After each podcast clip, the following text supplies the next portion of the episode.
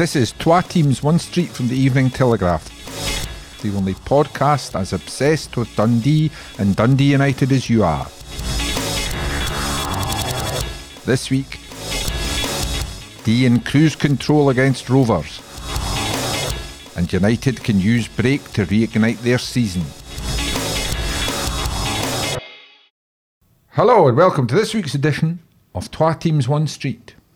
I'm Tom Duffy, and the men who matter are George Cran, Hello. Alan Temple, Hello. and last but not least, because I'm going to come to him first, Graham Finnan. Hello, everyone. One week ago in this very room, you said, oh, for a boring 2 0 one for Dundee. Hmm. I take it there was people throwing their pies at you in the stand. I'm going to say, oh, for a lottery win this week then, Tom. Do you know I've aimed about higher? Oh, for a 100 million on the Euro Millions. yeah, well, well, I've got to say, it was 2 nothing, and it was, uh, but it was not boring. It was not boring. It was a terrific performance, and Gary Bowyer was absolutely spot on, I think, in his assessment and saying it was the best performance of the season. Um, bar the first 15 minutes or so, um, Dundee were terrific. Um, and, and they look like a team that has got the bit between the teeth finally. Finally, I hope it's, you know, you're never sure with Dundee sometimes, but you, you, going on from that, uh, the second half performance at Partick Thistle, um, taking into the Raith Rovers game, a, a, a side who had been going really well and who had genuine claims of not only being, uh, you know, playoff uh, contenders, certainly title contenders, the way they were playing. And Dundee just brushed them aside. And 2 nothing um, didn't really reflect the, the, the performance on the day. It could have been a lot, lot more. And, um, you know, sometimes things happening that, that can change your season. And I think what happened in the in the first sort of 20, 25 minutes in that game might have might have turned Dundee's season because unfortunately for the guys who went off, and you never like to see players getting injured, Joe Grayson and and and Max Anderson, who obviously had a, a bad head, not got to go off. But we saw the introduction certainly of, of, of Shaun Byrne and and you know what an ovation he got from the fans as he came on the park, and it wasn't it was not to do with to Joe Grayson going off. I mean, you know, Joe Grayson was having a, having a steady game at that point in time, but he, he rewarded the fans with a performance Dundee fans are, are well aware what Shaun Byrne can do, Tom, and that's that's the thing. He, he brought he brought aggression to the midfield. He brought composure, and you know, he's, Shaun Byrne has got ability as well, and he made everything simple. And and from that, you saw Ben Williamson, who also I thought had his best Yeah. game for Dundee when he came on, George, and that was because he was allowed to go and do what Ben Williamson probably does best. He, he, he wasn't having to sort of keep an eye too much on the back line and, def- and his defensive qualities, but he was more intent on getting forward and feeding the front line. Um, you know, uh, with good balls and, and getting shots away at goal. And you saw that. That's the penalty came from a shot from Ben Williamson. But overall, it was just a, a terrific, terrific performance. The whole team functioned well, and you know that they've closed the gap. Obviously, well, obviously, Ayr United had a big win on Friday night. I've got to say, so that put a wee bit of pressure on Dundee going into that game. They certainly couldn't afford to fall further behind. But that performance, I liked this, a few other performances this season. You know, the, the beat Ayr United well at Dens as well, Tom, and Ayr United at the top of the league. I think everyone's looking over their shoulders at Dundee now, and I'm hoping Yeah. that they can take it on. That they do play Hamilton, and it's a it's a potential banana skin for Dundee because Dundee have, have brushed aside Hamilton a wee bit of this season, home and Yeah. away. So everybody's expecting to go and get three points. But the only way they will be assured of three points if they play like they did on uh, Saturday against Raith Rovers. So it was, you know, the, the morale in the camp and um, and amongst the Dundee fans, you know, they got a, they got a great a great ovation at the end of that game, and rightly so. And hopefully, we can see a few more performances like that. Certainly at Dens Park, they need to do that at Dens. But we talk about clubs. Clubs, you, you talk about sort of your home ground being a, a fortress, and you know, it's. It's you sometimes wonder And if it's a not mul- been for a long time. yeah, well, and, you In know, a so- ruined fortress. yeah, but hopefully they can they can take that on. But it was a, it was a good two nothing. It wasn't a boring two nothing when it was a good a good performance, good to watch, and uh, yeah, more of that, please, Gary Bowyer and Dundee.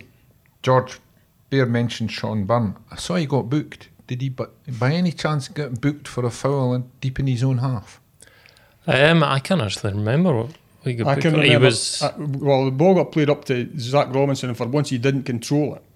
And then there was there was an overload on, on Dundee's back line, and Shaun Byrne sort of found himself wrong side, and he just he took a booking for the team effectively. That's why I raised the fact because I was I was speaking to a, a mate the other day who was like a few Dundee fans was delighted to see him back in the team, and neither of us were actually saw the game, but we were betting that Shaun Byrne took a booking for the team, and that's what he, he brings game management and game sense as well, doesn't He, he? he, was, he was fired up as well because he gave, I don't know if you saw, he gave Scott Brown Yeah. a, they shoved him over basically because the, I think Brown had caught him with a late tackle. The referee didn't see it, and then Byrne got him back basically after that. You could see that he was well up for it, and as we've seen it in his time at Dundee, he's not afraid to put in a tackle, and I think that's a big factor why Dundee fans like him so much. But it, he just looked like he'd never been away, to be honest, and which is he's not played for three months. Speaks a lot for him, his mentality, and, and kind of having to sit there and watch for a while is pretty tough. I think for a player that's been An experienced First player choice for a long the time. team's been struggling. Yeah, exactly. Um, but the, the big thing I, I think that's changed for Dundee over the past few weeks, and obviously the, manager said about the mentality in the squad, but I think having a proper number nine now and Zach Robinson's made a big impact. He was absolutely brilliant against Raith on, Saturday, and he was he should Manager called on unplayable. He- he was. I'm reading here. Um, I don't know how he didn't score in, the- first half. Um, there was one bit I was really impressed with. It, it was a long ball, took it on his, his thigh, rolled his defender, spun round and smacked a shot from 20 yards. It, it, it was not championship level, I would say, striker play, but it was, it was top class striker play, to be honest. It, only brought a really good save from, from McDonald to stop him, and then he somehow hit both posts after that with one shot. Um, and then Josh Mulligan took one off his head uh, after he'd already scored twice. So it, it was a superb performance. But m- more than just the goals, he brings it brings everyone into play. He holds the ball up really well. He just looked supremely confident. He looked better than anybody else in the park. I thought on Saturday. Um, hopefully that continues. Although if that continues, Wimbledon may want him back in January, and they can take him back if they want to. We'll just tell them that the championship's got a World Cup break too. Well, Gary Bowyer was speaking about that this week, and um, he says uh, in the discussions he, he has with Wimbledon, they're quite they're more than happy with how Zach Robinson's getting on. So may, maybe the fact that the better he's doing, the better, and the more Wimbledon are happy that he's up here. But Yeah, certainly my sources down south, certainly south of here, which is Bear holding up the back page of a paper, saying that Wimbledon are happy for him to stay here. yeah, that's, yeah, we'll wait and see if that continues in January because they're fifteenth in League Two. So. Yes, I am. Aye. I thought George was going to shoot down his own story. no, no, no, no. That's Yes. We'll just see what happens, but he's, he's doing brilliant for Dundee, and I, I fully expect him to continue that on Saturday. It wouldn't be the first time a manager said, "Yeah, go up there and on loan, get a season of first team football under your belt. That'll really bring you on, and I want you back for next season challenging. Oh, my job's under threat. Come back now." Yeah, it has happened. So fingers He's crossed that doesn't happen. signs, though, hasn't he? He's, he's struggled Yeah. a wee bit with, with with injury and whatnot, Yeah. and also he's, he's still young and inexperienced. This, and this is his first but- proper season at this kind of level. He's played non-league level on loan previously, and played a few games last season in League One where Wimbledon was struggling uh, against relegation. Uh, So this is his first real spell of being a first choice, and he's he's really taken to it. I think you could you could see him growing with every game. The game changed at Partick when he came on. I thought. Um, obviously, scored the first goal and set up the second, which tells you that. But Dundee just have they have a few options up there, but none of them's really taken that focal point that Dundee need. Zach Rudden's done okay at times. He needs to do more, I think. And then Derick Osei's the same. He doesn't look like a number nine to me, but Robinson certainly does. Good stuff from the dark blues. Way for a change. But Alan's about to put his hand on my shoulder to stop me getting carried away. But you look at it, as Bear says, Alan, they've got to approach games properly, the way they've they've approached the second half at Thistle and, and, and Raith Rovers last Saturday. But on paper, they've got Hamilton in the league, then Airdrie in the cup. Could be four wins in a row. Yeah. And that's that's the kind of momentum we've been crying out for. Absolutely, that's the key word momentum. Uh, listening to the guys there, it's interesting to hear how impressive Dundee looked and all these aspects of the team that are clicking into gear, and it just makes me think that's clearly what was frustrating the fans so much. There is talent in that group, there is raw ability, there's a team that should be winning games in the championship, but for whatever reason, it just wasn't clicking, it wasn't quite happening. And when you feel like there's more to come, that's Yeah. what can frustrate fans more than anything. You're thinking we have the players, we we show in spells of games that they're a good side, they're a team that can challenge for the title.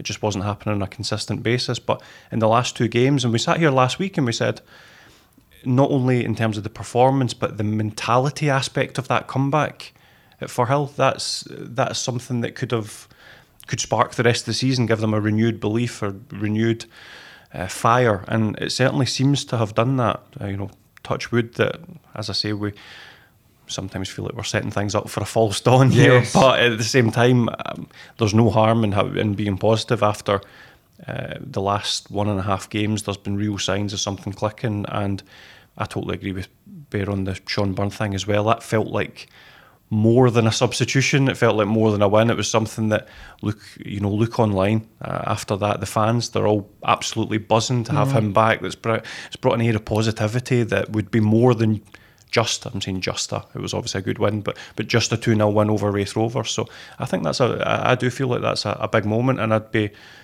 Um, I don't know if this is a hospital pass, but I'd be interested to see what George thinks in terms of is is this Shaun Byrne's redemption? Is he back in the team, or was that needs must?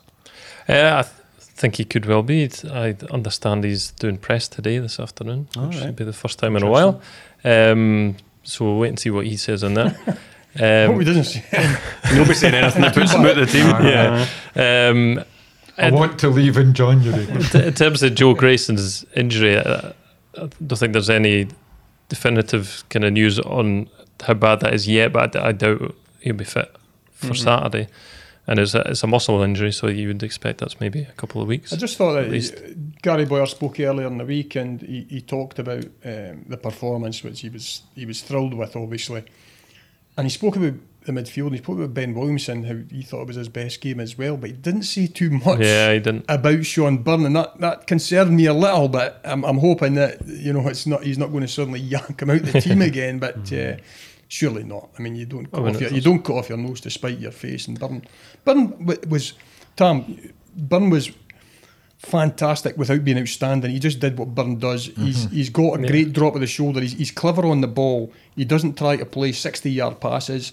You know, he could be hard when he's got to be hard. He makes tackles at the right time. I think the defence behind him benefited from that. They looked far more assured. But we've got to mention that as well. It was a clean sheet, but it was a comfortable clean sheet. I don't think Ian Lawlor had a save of note to One make. save near Yeah, the end, but I think so. It was That straight in his arms, I think. that was about it. But Shaun Byrne just kept it really simple. As I say, he buys himself at this level. He's got a good enough ability to do a wee turn, buy himself five yards, and play a simple pass for someone to move the ball Mm-hmm. forward and get Dundee up the park. And so, yeah, it was all it was all good. So hope I'm hoping to see him there again on Saturday. and well, I must admit, I remember when last time United went up from the Championship. Understandably, all the headlines were about Lawrence Shankland's goals. Mm-hmm. But if if you ask me, a very close second in importance was Callum Butcher in the middle of the park. And hopefully, the rest of the season, we're speaking about Zach Robinson. When's he going to stop scoring? Mm-hmm. This is great.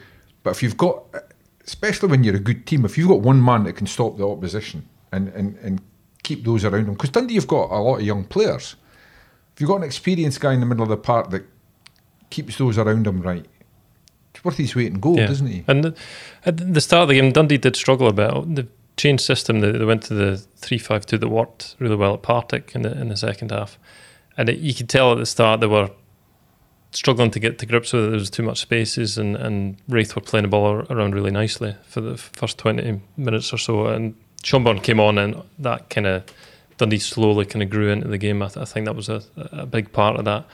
Um, and as Bear says, the Raith, they had a few shots at the start from, from outside the area, but nothing really.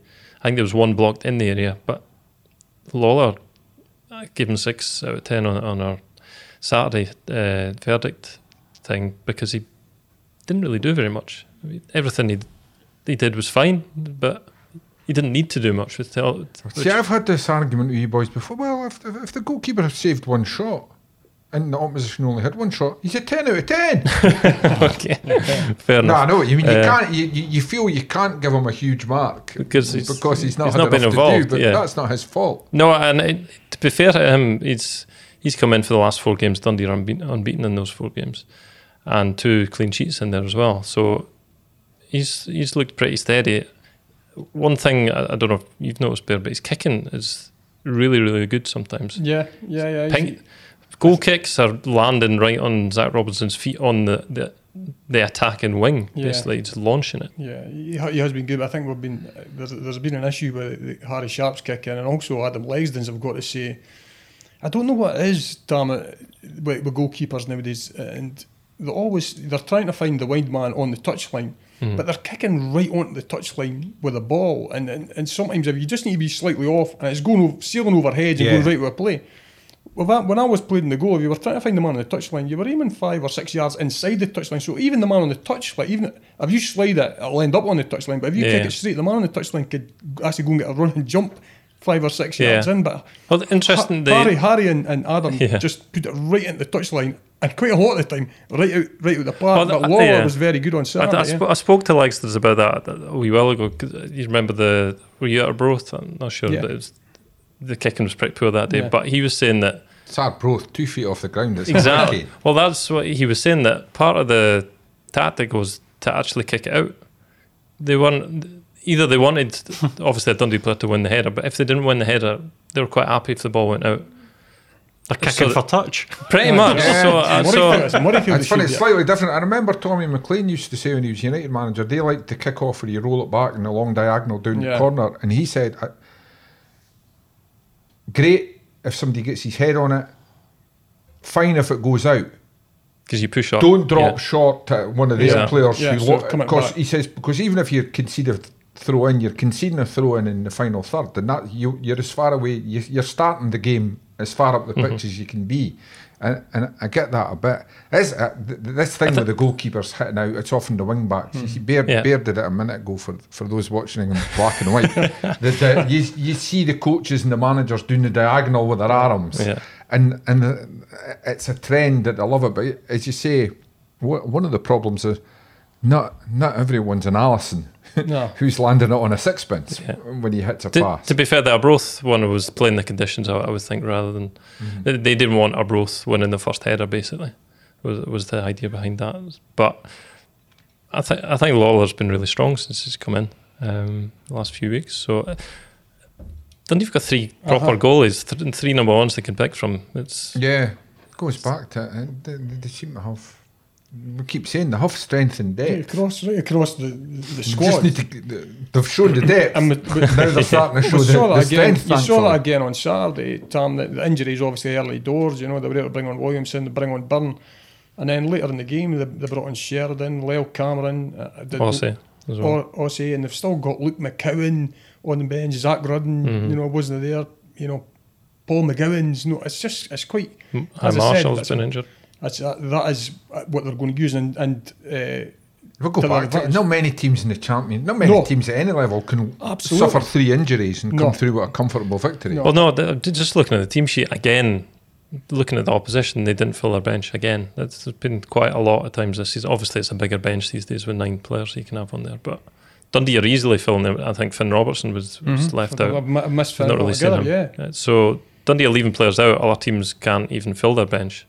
Morton didn't even have a sub goal left a couple of weeks ago and only had four on the bench, I think. yeah. I'll be interested to see what he does in January because he, he, he doesn't need players as such. His squad is big enough, but he needs targeted players. He needs Yeah. he, he needs cover at left back, obviously, because Jordan Marshall is injured, so he's playing Karen Yeah. Kerr I'm not sure how long he's going to be out for, Yeah, to be honest. uh, and, and, he probably is looking at. I don't. He's, he's, he's we know he's keen on a, a big striker up front, someone who can a, a bullish type striker. Whether he can get that done or not, but to do that, surely some have to go out on loan. You would think, or, or leave the club altogether. That's that's a fact because they do have a not just a you know a, a, a big squad. They've got a massive first team squad there. So yeah, They well, I mean, according to George's notes, they're going to have a bit of money uh, to spend in the January Well, window this- when the- Australia yeah. win the World Cup and they get one hundred and sixty-two thousand five hundred pounds. Well, What, ha- what, what's that about, George? After- well, ask the, the man to your left. He's that's he's all over that story. He did all the counting up. It's too complicated how, for how me. do, how do you get rid of a player and then get money for him?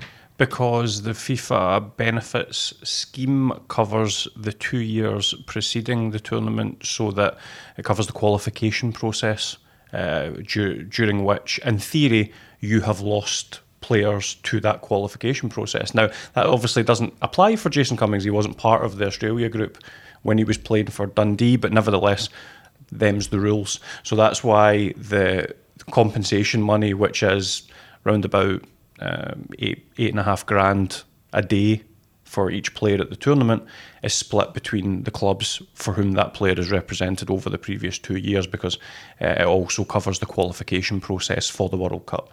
And I take it you know when the cheque comes in from FIFA because it's in a Bruno envelope. boom, The- boom. mo- more, more worryingly, the cheque actually goes to the Scottish FA, who then distribute it to the to the relevant members. so that might be even more worrying. Um, Yeah, we're- we we're should relying- stress here that Alan's not questioning their honesty; it's just their competence. Yeah, I'm some to, to the unnamed people I know what happened, and I'm so sorry. that, was a, that was a joke. I think I think Gary Bowyer's ears may have may have pricked up It's when, when he had that story. Yeah, I mean, ah, it's- it's good money. I mean, it's. Uh, I mean, looking at it here, I'm refreshing my memory, but it's uh, minimum eighty thousand pounds. I think, I think it's going to be eighty grand. Yeah, well, you never know. You never know. But you know, that's uh, Advance Australia fair. that's a not. Uh, I mean, George will know better than me, but that doesn't seem like an inconsequential amount of money for Dundee. You know, it's- yeah, that's. I mean, I think rubbish at sums, but Bear, there was a day when that would buy you Albert Kidd. Yeah, exactly, exactly. And what a, what a player he turned out to be for Dundee. And he lives in Australia now. Yeah, yeah, yeah. And uh, no, it is, it is, it is good money, and it makes you think that coming up to the next World Cup, maybe you should be scouring around. the, the Qataris and stuff. yeah, Yeah, just saying, well, this country's going to make it to the World Cup. We've got a couple of their players on board because you can make a few bob. And, you know, Canadians. It's, Yeah. it's in Canada, so De- Canada, America. definitely, but uh, Australians are good because Australia almost always qualify.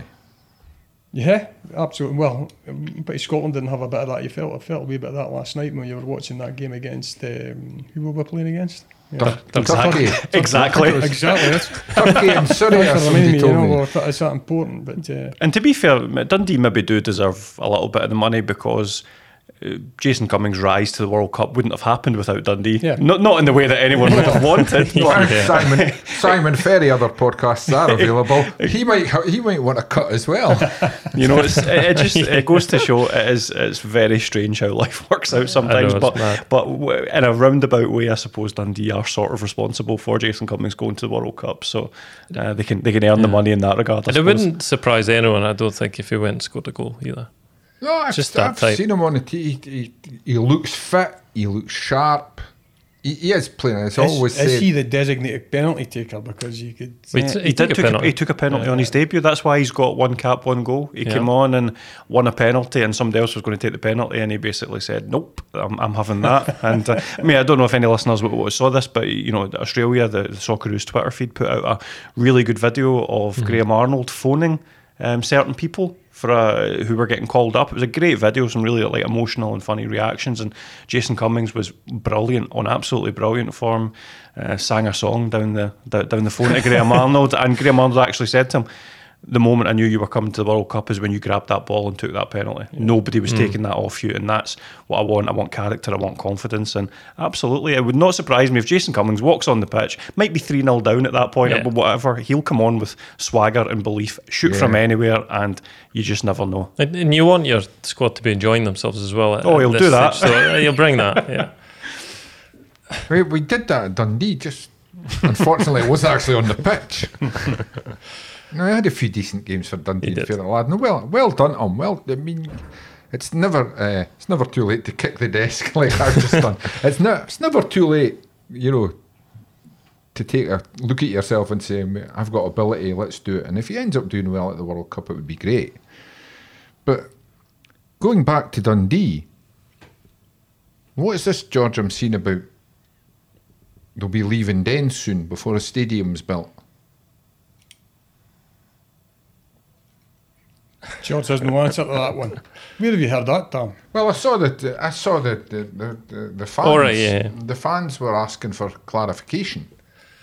Yeah, that, that, there's a bit, just a bit of concern, I think, among the fan base. Better be able to tell me more, se- seeing as he's part of that fan base. But uh, he's looking in horror at me. But I, I think, obviously, been speaking already to. Google directions from the top of the. How long does it take from the top of the hill at five to three? I've Been speaking uh, to D for Life that they've kind of revamped their setup. They've got new people on the committee, people that were behind the, the open letter group, if if you remember that from a while back. One of them contacted me this week. No names, no background. Abusive, or eh? No, possibly for the first time. Shows For old time's sake. aye, for the first time ever. There wasn't an expletive. Uh, but they they're they're looking to kind of be the the voice of the fans again. Obviously, been a big part of Dundee's history and looking to kind of rebuild that. Um, but the, the, they're trying to voice the, that concern that fans have that once Dundee buy back Dens Park, the plan to sell is then to sell it, and then that'll fund some that money will go towards the, the stadium and all that. But in the meantime, while the, the new stadium stadium is being built, they plan to go on ground share. John Nelms has said in the past that um, Which is it's understandable. Yeah. But you should really keep the fan. I mean, you want the fans to go. exactly, to keep yeah, that's the informed, yeah. It's uh, John Nelms has said in the past that um, he's made a promise that, that they they won't be without a home. Basically, they won't move to another ground until the, the new stadium has begun. The the construction has begun. So they're just looking for a bit of uh, him to basically reiterate that and, and kind of soothe any, any fears and and they're wanting a, a fan consultation or John Nelms basically to come and speak to fans and, and basically put f- forward what impact this the new stadium is going to have on the club and what the, the positives are going to be. That they're not against the stadium move or anything like that, and I don't think there's too many. There, there are some fans that want to stay at Dens. I, know, but I think there's quite a few that see the benefits of, of moving to a new stadium. But I think people just want to hear from John Nelms. I think and a bit more. He's not. He's in his time at Dundee. He's never been the, the best at details. I don't think even when he was speaking. So I said, I always say that. I mean, and I, I've got a, I've got my own history with Mr. Nelms, but uh, American owners tend not to communicate, and, and it's a, it's a, almost a cultural thing, isn't it? In their in their sport, the owners are all powerful, Hmm. and I mean, you see NFL teams and whatnot, or move city, and it's just accepted. I mean, the fans are upset, of course, they are, but generally, it's accepted that that's that that's the right of the owner. Yeah. The owners are all powerful, and in a, lot of ways understand that. But I mean, for me, when John Nelms speaks, he actually usually speaks reasonably well. You try and stop him sometimes Yeah. when you get an interview with him. Um, my, my understanding is that, that there may be uh, movements happening soon uh, on stadium front, and he will talk after that happens. So wait and see over the next few weeks. I think. I have to admit, I mean, I was never one to have sympathy with fans having to travel because I had to travel a lot. it was just my job. But um, one thing that crossed my mind coming in here today, ground sharing, if you get a, a period of weather like this, destroys pitches. Well, Mm. uh, Just look at Partick for yeah. I was going to say that last let's season. hope it doesn't come to that time ground sharing. I think what fan, fans are wanting reassurance. I mean, John has Yeah. already said, you know, I think he's given that assurance, but they're wanting more assurance. And as, as Tom's pointed out, you know what? I mean, I can understand where fans are coming from. I would be anxious if Dundee had sold Dens Park and there is not a shovel in the ground to, Yeah. To quote John Nelms or at Camperdown Park. I would start being really anxious. I don't want to ground share for any length of time. I think if they are going to do that, it has to be made crystal clear what are the dates we're going to be sharing here for six months maximum, and then we will be moving to new ground. But in terms of the owners speaking, you only have to look at Manchester United, the Glazers. You only have to look at Liverpool, is it Fenway? You know, Yeah, I think they only spoke when the, they keep the them, Yeah. Super League they thing. keep yeah. themselves American very much to the, very speak. much to themselves, and that's at the top end of the market. You know, so I think you've got to you, I, I, you know, you've got to trust in your owners, and again, I go back. I keep harking back to this: the, the periods where Dundee in their in their dark past, and it's not too distant past. Two periods of administration where wages weren't paid, where people lost their jobs. Hmm. I think we've had a real period of stability, if you can call it that. The seven or eight years the Americans have been here. In terms of that, obviously we'd like them to be more vocal, but at this point in time, the club seem to be going in the right direction. I think a new stadium going forward for Dundee is absolutely the, the way to move into the 21st century. I think I think as much as fans love Dens and would love to stay there, it's impossible to rebuild it, the, the, where we're at. Yeah. A, a, purpose-built stadium for the 21st century would be the making of Dundee mm-hmm. going forward, and, and so they've got plans in place for that. Let, let's let's let's trust in the owners that they do the right I things. th- I- yeah, I think there's just maybe still some scars from from Yeah. those experiences that Yeah. they just need a bit of. And I think it's fair what think. as, as Bears alluded to. Whatever criticisms criticisms we have, I've had uh, of this regime, you can never forget they've they've brought the longest period of stability for the people that work at that football club in decades. And uh, that you, you need to tip your hat to them for that because I mean I remember long periods of time where uh, players, staff, everybody they didn't know they didn't know from month to month if they were getting their wages on time, and uh, that's that's not the case. So fair dues to them. But enough brightness. it's time to move on. As I said, moving on. What are you doing here, Alan? You know, on your holidays. I wish, yeah. It's um, no, I'm still here, still reflecting on a eventful first half of the season. We could probably call it. yeah.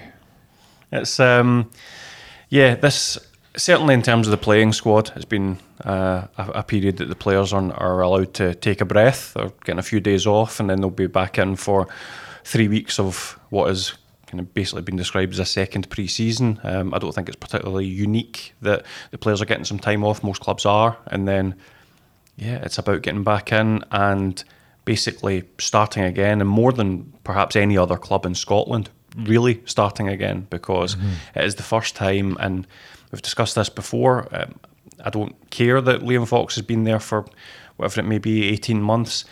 When you are not the manager, Yeah, it is not different you. thing. It is not your ideas. You are. Uh, you're a subordinate. You are coaching the methods and ideas of another person.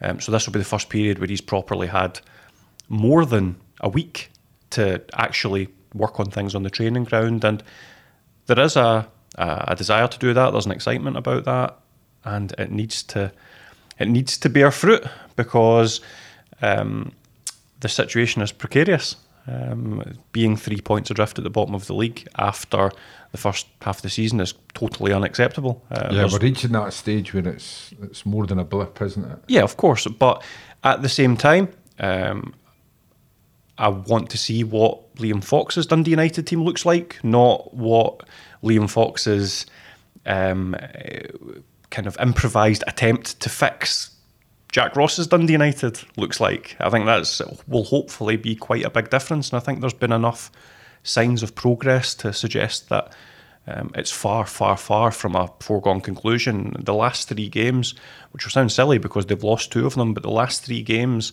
have caused me to probably to feel as positive about this team as um, as I have for a while. It's not making stupid mistakes. It's not surrendering goals. It's not giving up a whole lot of chances. And although they didn't find the net up at Pittodrie, I feel like there's a goal in them generally Yeah. from open play, which is all gradual progress. It's kind of these are the basics of what you want from a football team, but it wasn't happening early on the season. So they lost to Celtic. They were four minutes away from getting a draw at Celtic Park, hammered Kilmarnock, and then that came up at Pittodrie's a draw for me. On the Yeah. balance of play, there was nothing in it until Glenn Middleton gives away possession. Uh, Sibbald and Graham don't make the opportunity to make a tactical foul. Keeper brings down the player. It's a penalty. That's the, silly things avoidable. Um, but increasingly, thankfully, you know, more of a rarity than they were earlier in the season. But nevertheless, that's I, I wasn't watching that game, and I've watched every ball that Dundee United have kicked this season. So, and I've said when they've been poor, but I was watching that game and I didn't see Aberdeen scoring. They were having the majority of the play, but If you were to, if you were to tell me that Dundee United are going to score the first goal in this game, or Aberdeen are going to score the first goal in this game, or there's not going to be a goal in this game, I would have been equally unsurprised by any of those outcomes. So I'm not. I think a lot of the anger and a lot of the gnashing of teeth in the aftermath of that game at Pittodrie is because Dundee United are going into a five week break at the bottom bottom of the league. It's a Yeah. summation of the anger of what has been an unacceptable start to the season. I don't think it's about that defeat at Aberdeen. It certainly shouldn't be about that defeat at Aberdeen because they they were fine. They did loads better than the majority of teams have done at Aberdeen this mm-hmm. season. But what needs to happen is these signs of progress become results after the break because Yeah. there are, I think, 66 points to play for, and they need a chunk of those. But three points off the, you know, three points from safety, but nine points from fifth place Hearts. This is a this is a ridiculous league this season. So um, it will be. Um, it will be interesting to to see how it all pans out. The thing that I, f- I found interesting, I tweeted something before the game at Pittodrie, which was basically if Dundee United had won, there would have been eight points separating fourth place from bottom of this league. That's crazy, isn't it? So, as I say, it's these are all hypothetical positives at the moment and me, are meaningless until Dundee United start putting points on the board. But nonetheless, there is still a long way to go, and there have been signs of progress. It's about following through on those now. Yeah, in Bear, it's, it's, it's maybe I'm maybe talking in crumbs of comfort here, but has Liam Fox done the first part of his job in that he steadied the ship? Okay, you'd love to see them off the bottom, but equally, the way they were going, they might have been isolated down at the bottom, and they're not. No, absolutely. And- we'll have seen that from Liam Fox. You know, we'll have seen, you know, over the period, there has definitely been improvement. Unfortunately, you're starting from a, a very low base, Yeah. Tam, and as as as I found out, you know, improvement can can quickly be sort of eroded by one bad result, and you find yourself back where you are. And we, we desperately hope that going into this break, United would get themselves off the foot of the table. But now that's not materialised because Kilmarnock have gone and got a win. And one thing it shows is that every team in that league is going to pick up points. There isn't isn't one team that's, that really looks like it's going to go on a bad run. Now Dundee United from their starting point where they are, they're going to have to pick up more points. It's, it's- you know that's that's that goes without saying. And what we're going to see, Tom, is we're going to see you know a sprint right at the start when everybody returns.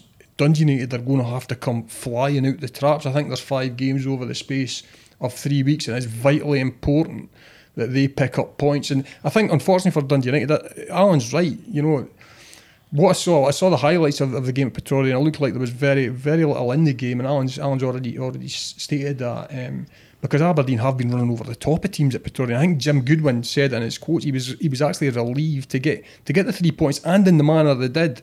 Because in most of the games they've been two, three, four Yeah. goals up, but the way his, the way his team managed to get in front and actually, you know, they held on, you, you know, resolutely to get that three points, and, that, and that, that that's probably given him more encouragement. They've, they've been able to do that because that shows another side to your team. But unfortunately, it has left Dundee United, you know, where they are, and uh, yeah, I mean, I'm looking at it, and I, and I, I know Alan's saying there's there's eight points separating, you know, maybe maybe six or seven teams there. But I look at the goal differences, goals against column, Tom. I always like to look at that. And if you look at the three teams at the bottom, they are in double digits goals against.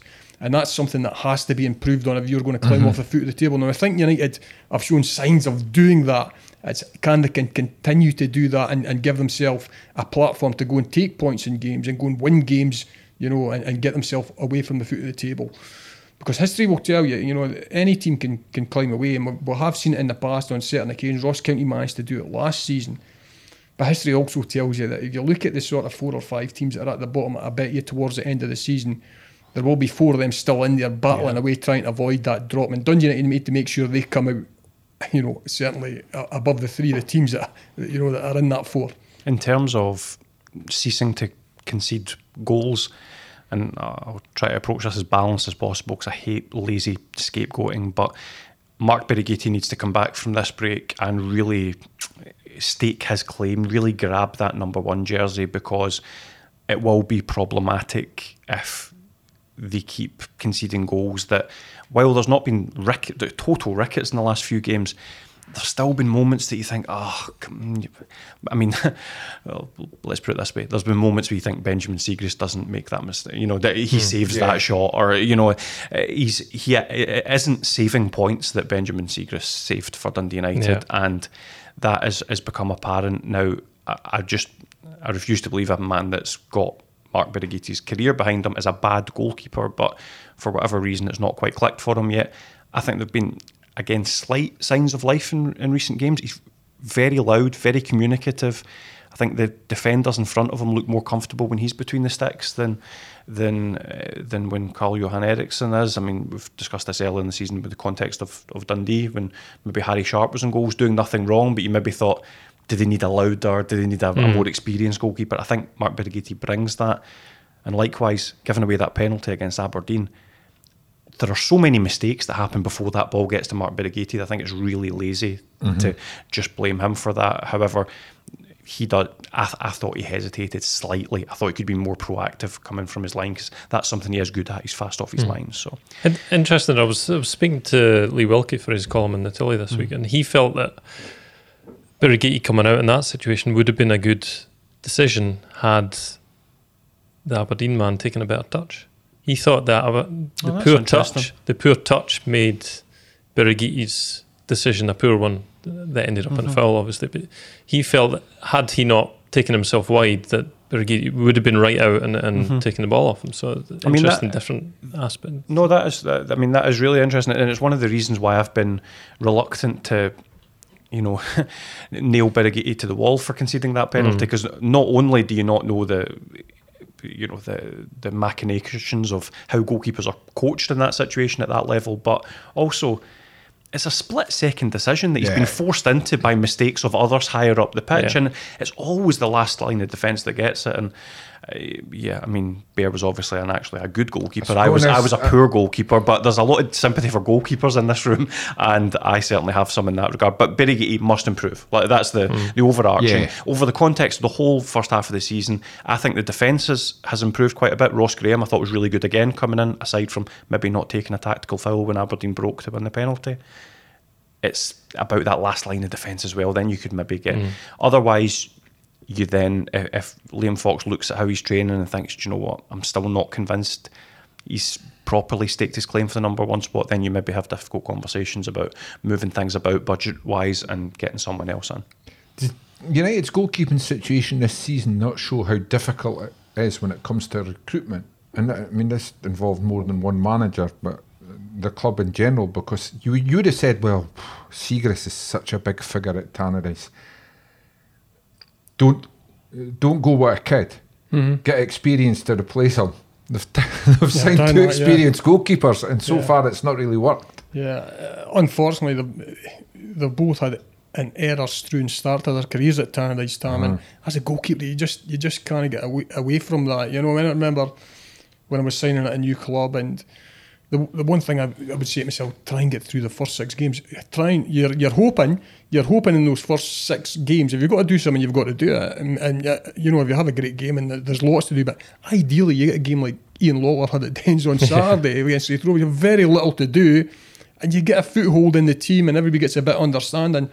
But Birighitti and Eriksson you know that if you look back right from the start of the season, Alan, that there are errors yeah. in every yeah. sort of game, and, and you're looking at the one on, Saturday. It's, it's an error in judgment, and I've, i mean, I've, I've I've done the same myself, and he obviously felt he could get to that ball, but more often than not, outfield players are quicker than goalkeepers, and you think you've I'm going to get there before somebody, and, and they're just get a toe in, and especially now with, with the VAR situation, if you don't get to the ball first, it's a penalty kick, and yeah, it's a, it's a tough one. I, thought when uh, uh, Liam Fox brought Birighitti back, it was a strange decision. I thought Eriksson was starting to show signs of, you know, they weren't winning every game, but he was starting to show signs of, you know, a bit of composure and, you know, a, a, wee bit of sort of a run of confidence, a run of games where he was building up a bit of confidence and then he, he's dropped him and now he's brought Birighitti back. And it's hard to see where the manager goes on this one. Yeah.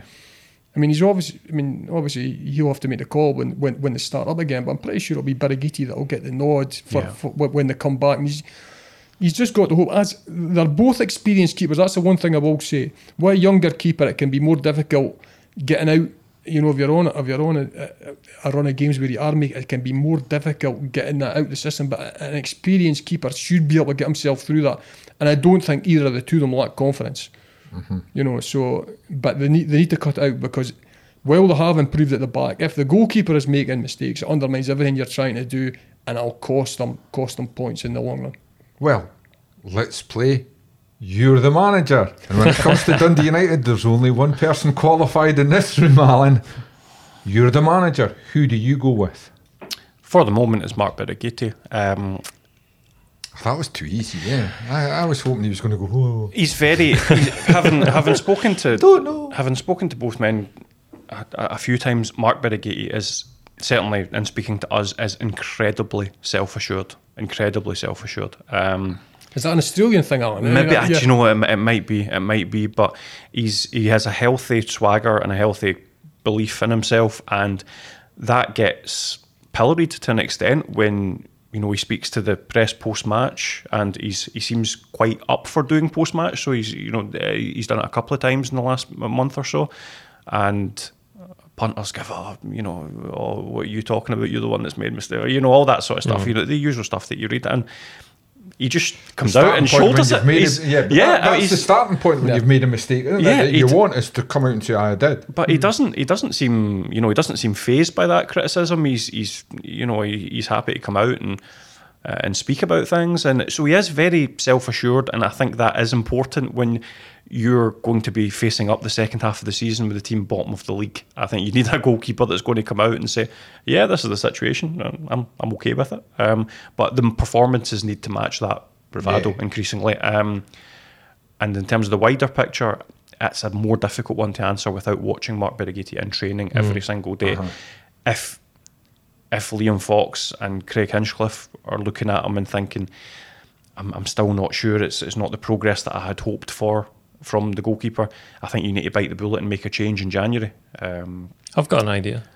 Could uh, ask Celtic and Benjamin Siegrist if he fancies some games in the second half of the Well, season. that's go, George. That's a Golan thing. Every time I watch highlights of Yeah. Celtic no and you, plan, and you yeah. see Ange Postecoglou on the touchline, you see Benjamin Siegrist sitting behind him. Yeah. Or even further down the uh, pecking order, someone you guys will know well, but Scott Bain. But is Celtic's, f- is he third, fourth choice goalkeeper now? Possibly. Yeah. Or if you want to go down to fourth choice, Conor Hazard, who is someone that um, also known at Dens Yeah, Park. back and from- well back- liked at Dens Yeah, Park. he, you know. was, he was. back from Finland. So there are names out there. However, the finances would need to work. Um, Mark, Aye, Mark Ogren can't just keep signing Yeah. checks. They've I was going to say, since you boys have d- decided to go through the Celtic list of goalkeepers, I was going to raise the fact of the the money that United are getting out of the World Cup, but you've spent it all.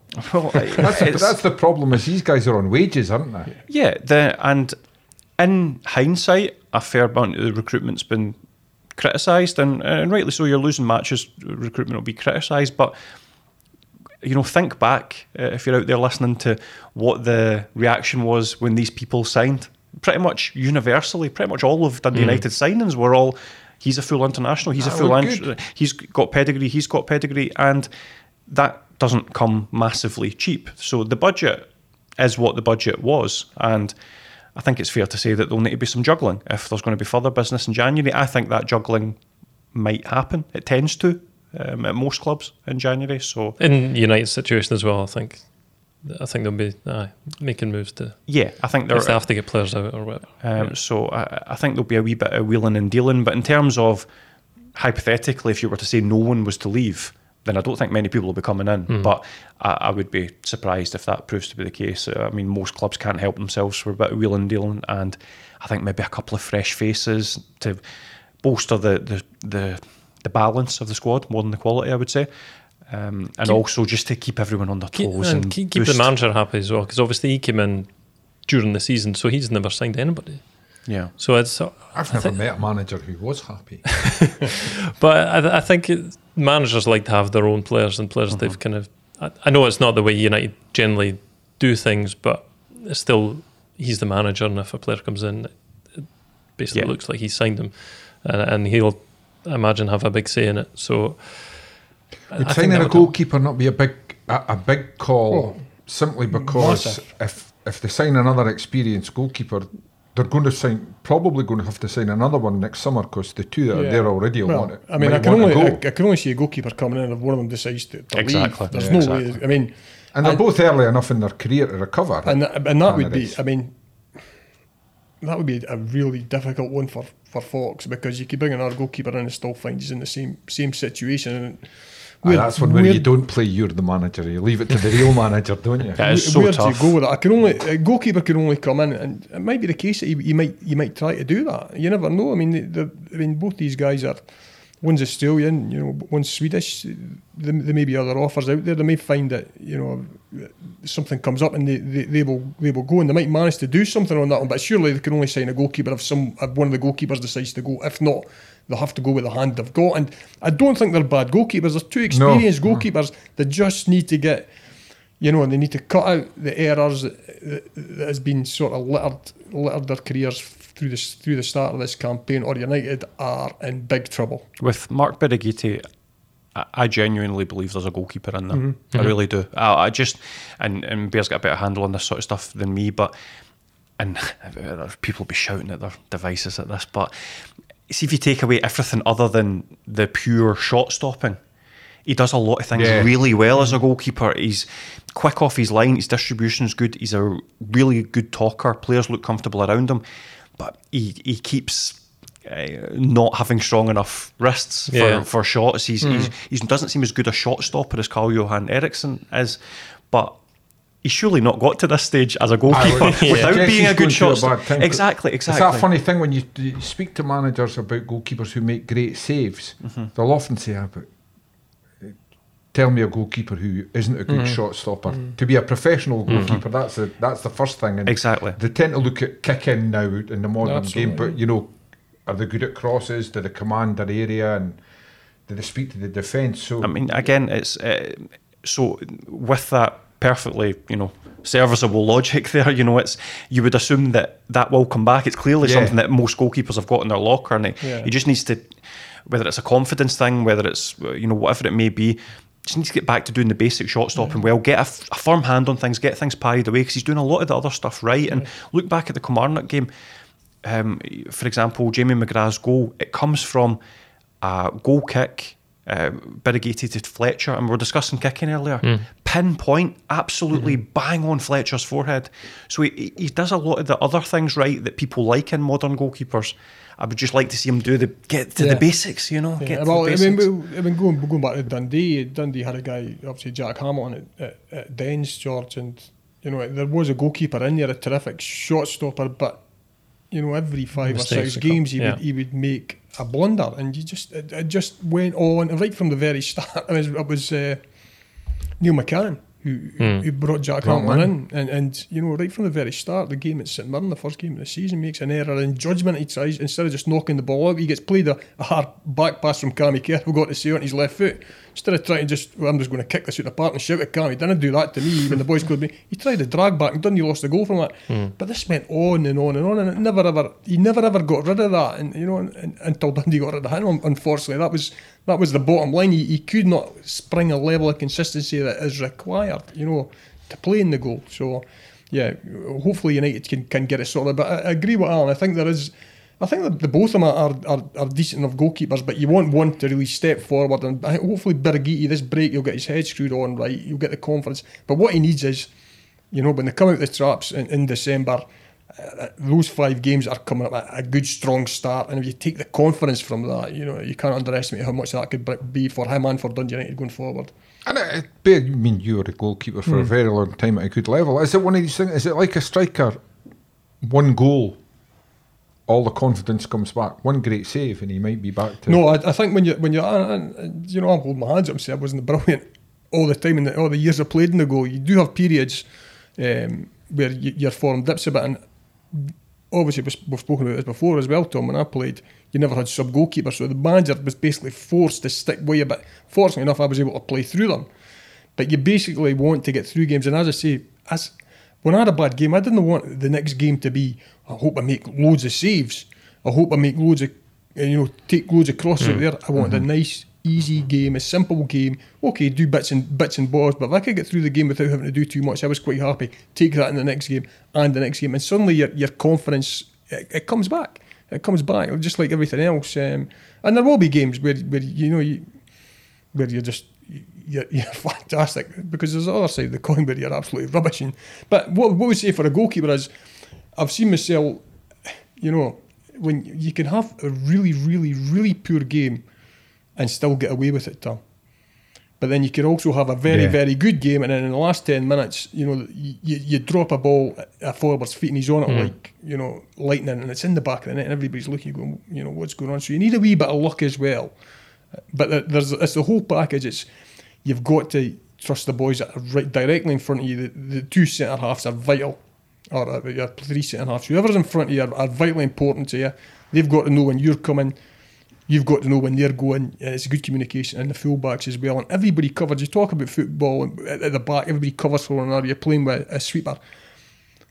Defenders have to be like that as well. They have to think that uh, if a forward has a shot at the goal, this might come off the goalkeeper. Let's get in first. Strikers think all the time this is going to come off. The defenders have got to think like that as well and cover your goalkeeper so that if a ball does come off, and you get in first and, and you and you clear it away. So yeah, it's it's uh, hopefully they can get it sorted.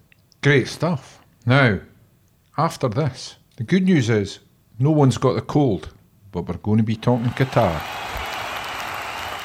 Right, lads. It's the, the most exciting time in football. It's the World Cup. Is anyone excited? Nah, it's felt really low key, hasn't it? Uh, that, there's a wall. The World Cup of shame. And there's a yeah. There's obviously reasons not to be excited, but there's a wall chart in the telly today, and that's kind of started my wee excitement. Well, you know what, George? For the first time in my 58 years, I haven't got a wall chart or a sticker book for the World Cup. How can we not be excited with such a mouth-watering opening Exactly. fixture? I mean, that's the that's the, the key one. Just uh, Nobody Grab a plays tilly and you next to nobody. yeah, I'm I'm looking forward to it now. I've, I've been lis- I, I watched the Ronaldo uh, documentary last night, which was excellent. I'd recommend it, anyone to watch that. The original, original Ronaldo and not on the- the BBC. Oh, I thought you meant the, the Piers Morgan. one. no, the proper. we're going to talk about that. Um, I fancy Austra- uh, Portugal to struggle. You were to say I Australia, did say yeah. Australia. Fancy Oh, Australia. what a twist! Dundee and Dundee United be rubbing their hands. You know, the money they're going to Man get. United fan reveals. Bring back the convict ships for Ronaldo. They'd say to- Send him to Australia. I, I get the feeling that Portugal may struggle, despite the ridiculous talent in that squad. I think having to put up with Ronaldo standing up front and demanding goals, although he'll probably score about three goals. But I'm just relieved that there is such a, a decent SPFL contingent over there in general because I think it does add a little bit something. some Maybe a- Scots for Ex- once. Exactly. I mean, there's. in a while. I think. I think there are like four Scots. I'm doing that off the top of my head. I saw. I, I saw something the, the other day, but I think there's there's Harry's over. Harry Souttar's over Of there. course, yeah. Um, you've got Jason Cummings. Martin Boyle, although Martin there's a doubt over him. Yeah, and I think there might be one other, but it's you know it's it adds a little bit something, and maybe there's a, a level of bias for for me because obviously I, I cover the, the Dundee United players on a, on a regular basis, but. I think there's a good chance that both Dundee United players will get minutes at some point for, for Wales and uh, and Australia, respectively. I mean, Aziz Behich will probably play every minute. He's the first choice left back, been capped 52. Uh, sorry, Played, 50, the, played the 53 last World. Cup, didn't you? It played at the last World Yeah. Cup. So I mean that's that'll be good. That'll be exciting. I mean it's we can overlook just what a massive thing this is. You need to go back to I think it's 2006 for Dundee United for the last player that actually got minutes at a World Cup, which was Colin Samuel. For, uh, for Trinidad and Tobago, um, Dusan Pernish did go in, in 2010, but but didn't play. I think. I, weirdly, I was I was going I was going through squads looking for Dundee and Dundee United Did players. Colin Samuel play? Haven't seen him. The fact he was on the pitch, that's no guarantee. Kel- Ke- Kelvin Jack went to uh, that, Yeah, that World Cup when he was uh, with Dundee as well. So it's and you know was picked for a game, uh, so- but didn't play. is that right? Banged his head on the tunnel. What at the start of the game or the warm up? That is some tremendous warm work. up. Pulled out. I mean, we should cut this out so that George can do a piece on that. That sounds fantastic. wow, that's a that's a, that's a That's hell of true, a isn't tale. it, Bear? Yeah, he was pretty. I, so. I, I, I might have been against England. I might be wrong, but he was he was uh, he was the goalie for their first game and didn't actually make the first minute. It was because it was uh, Shaky Hislop, yeah. didn't he? As he was better known, Kelvin. Kelvin was known as Kelvin Flap.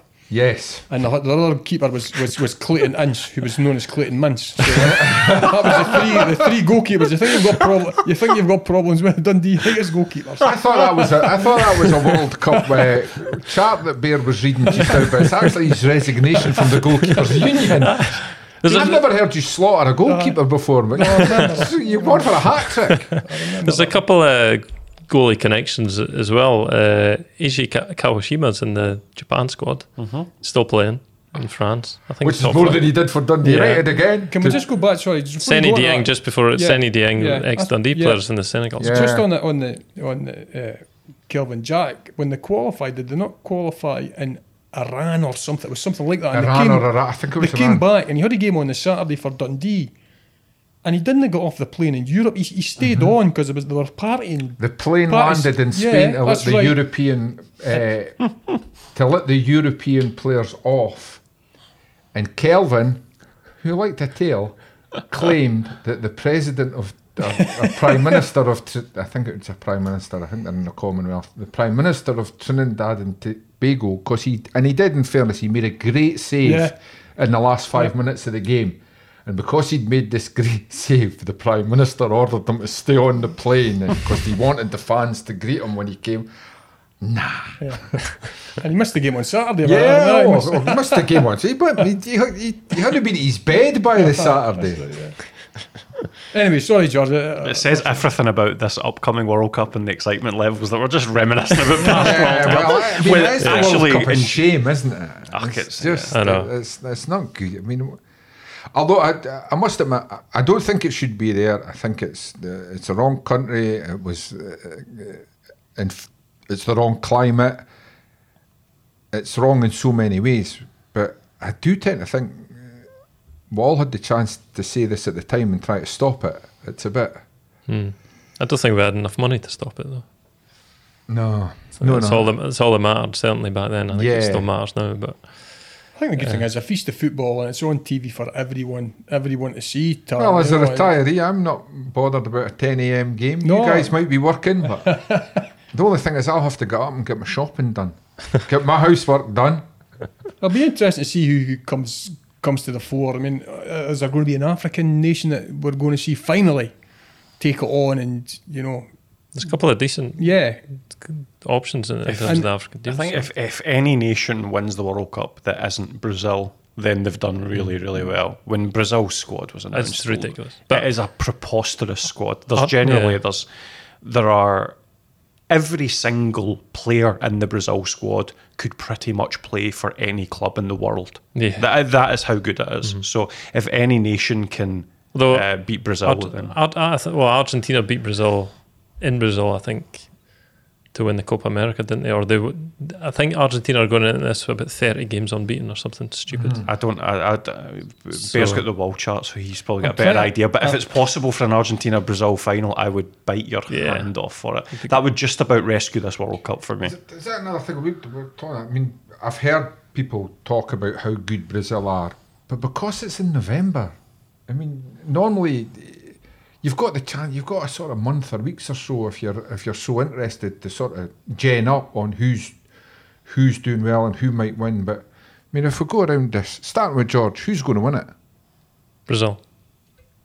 Brazil. Bear. Argentina.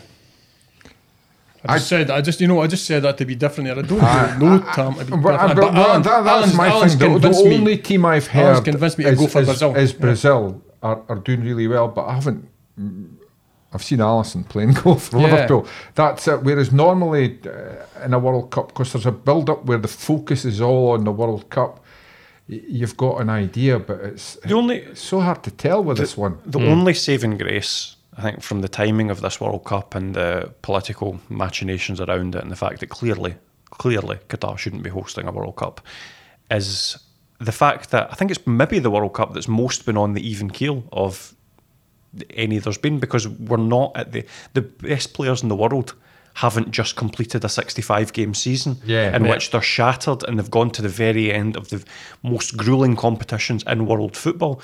This is about as peak fitness as you will get the best players in the world, other than those who have been unfortunate Aye. enough to pick up injuries in the lead That's up, which the is the, side. eh? There's a lot Exactly. injured because of the time of season, However- but a lot of fit guys are I was going to say, there's, I would, although it's awful for those who have missed out, you would trade off a couple of just, you know, regular mid-season injuries for the benefit of the rest of the tournament not being absolutely shattered. Because you watch so many World Cups and you think to yourself, I think back to watching Messi in quite a few World Cups, and you think the guy's shattered. You know, you, you read about how he's played 69 games because he's never rested, as was at the time, by Barcelona or um, or by his country. So I'm that's the only aspect that I'm quite excited about. Is I think the best players in the world won't be shattered as they usually are when this tournament comes around. And finally, just to be parochial, have our good friends and neighbours England got a chance? It intrigues me that I, mean, I always get the thing where a manager, Raheem Sterling, hasn't had a great season or a great start at Chelsea, but he's done very well for Gareth Bale. But when you take the team as a whole, they haven't had a good hmm. past 12 months. They've been struggling. I, And- th- their group's quite tough as well. But the, the Doesn't look like yeah, it, but it and, is. and the, the, see, the, the I, I don't quite get the optimism coming out uh, down south. Not because I want them to fail, which I do, but but as a as a team, they haven't had the greatest few months since they did so well to get to the to the Euro finals. But but you just think I would I wouldn't be, be I wouldn't be blowing any trumpet too loud because they've not been in great the greatest of But form. I wouldn't have bet against them, Tom. I wouldn't have bet against them. They, they tend to, to, you know, rise up for the, the big occasion. They've got a history of getting doing well in the competition. They're under pressure. Uh, I think the fan, the, Yeah. the expectations is another thing that y- it ca- it can be a weight on their shoulders. But they've got decent players defensively. I think they're lacking a wee bit. Yeah. It'll be interesting to see, you know, what he goes with at the back. You know, but they do have uh, they do have strength up top. Harry Kane could score against Yeah, against I- anyone. I'm a big Kane fan. But whether uh, you know, it's a long way from from start to finish. Sam, there's a lot of games to be played. It could depend on. I'm- I'm looking at the chart here, trying to figure out who they could possibly get. I'm sure after a few games and the groups start to take a bit of shape, we'll get England's path to the final. We could have these in the last 16, the last eight, and Yeah, well, we'll all we the way. Need, we need to work out that path so we can buy the other team's strips. There are teams with better players, but uh, I certainly wouldn't write them off getting to the quarters or the semi-finals. No. Here's your spicy take for this to, to round things off from me. I've got nothing else to say after this. England won't get out of their group. That's my spicy Oh, take. Mic drop. I think USA and Wales will qualify from that group. I think Iran are pretty good as well. They've got two proper strikers. Iran. I think uh, I think George is absolutely bang on. I think uh, England's group is the only group where every team in is uh, 20, yeah. inside the top twenty in the world. They are all they are all they're all good sides, and that weight of expectation, maybe dare I say, a little bit of complacency and thinking ahead of oh, who could we get in the last sixteen? Who could we get in the quarterfinals? Uh, they're the only team in that group that will have that mentality, and they've lost to, to sides like Hungary and, and all sorts. Thumped by Hungary. I, I just, I, I could. I mean, I'm, I'm being a bit glib saying they won't get out of their group for sure. I No, think, no, I you've think, said it. No, I, I, but I do. I think there's a. Can't take it back. I think there's a chance England won't get out of their group. I mean, not certainty, but I think there's a chance. Well, I'm going with the, his first answer. You heard it here first, folks. England can't qualify. If you like the podcast, we'd be grateful if you tell your pals about it, or even better, leave a review or a simple rating on iTunes or wherever you find your podcasts. All that really helps people find Twa Teams One Street, and that means a lot to us. Don't forget to pick up your copy of the Telly Monday to Saturday for all the latest from Dens and Tannadice, or go to thetelly.co.uk to find out how you can get the paper delivered right to your door.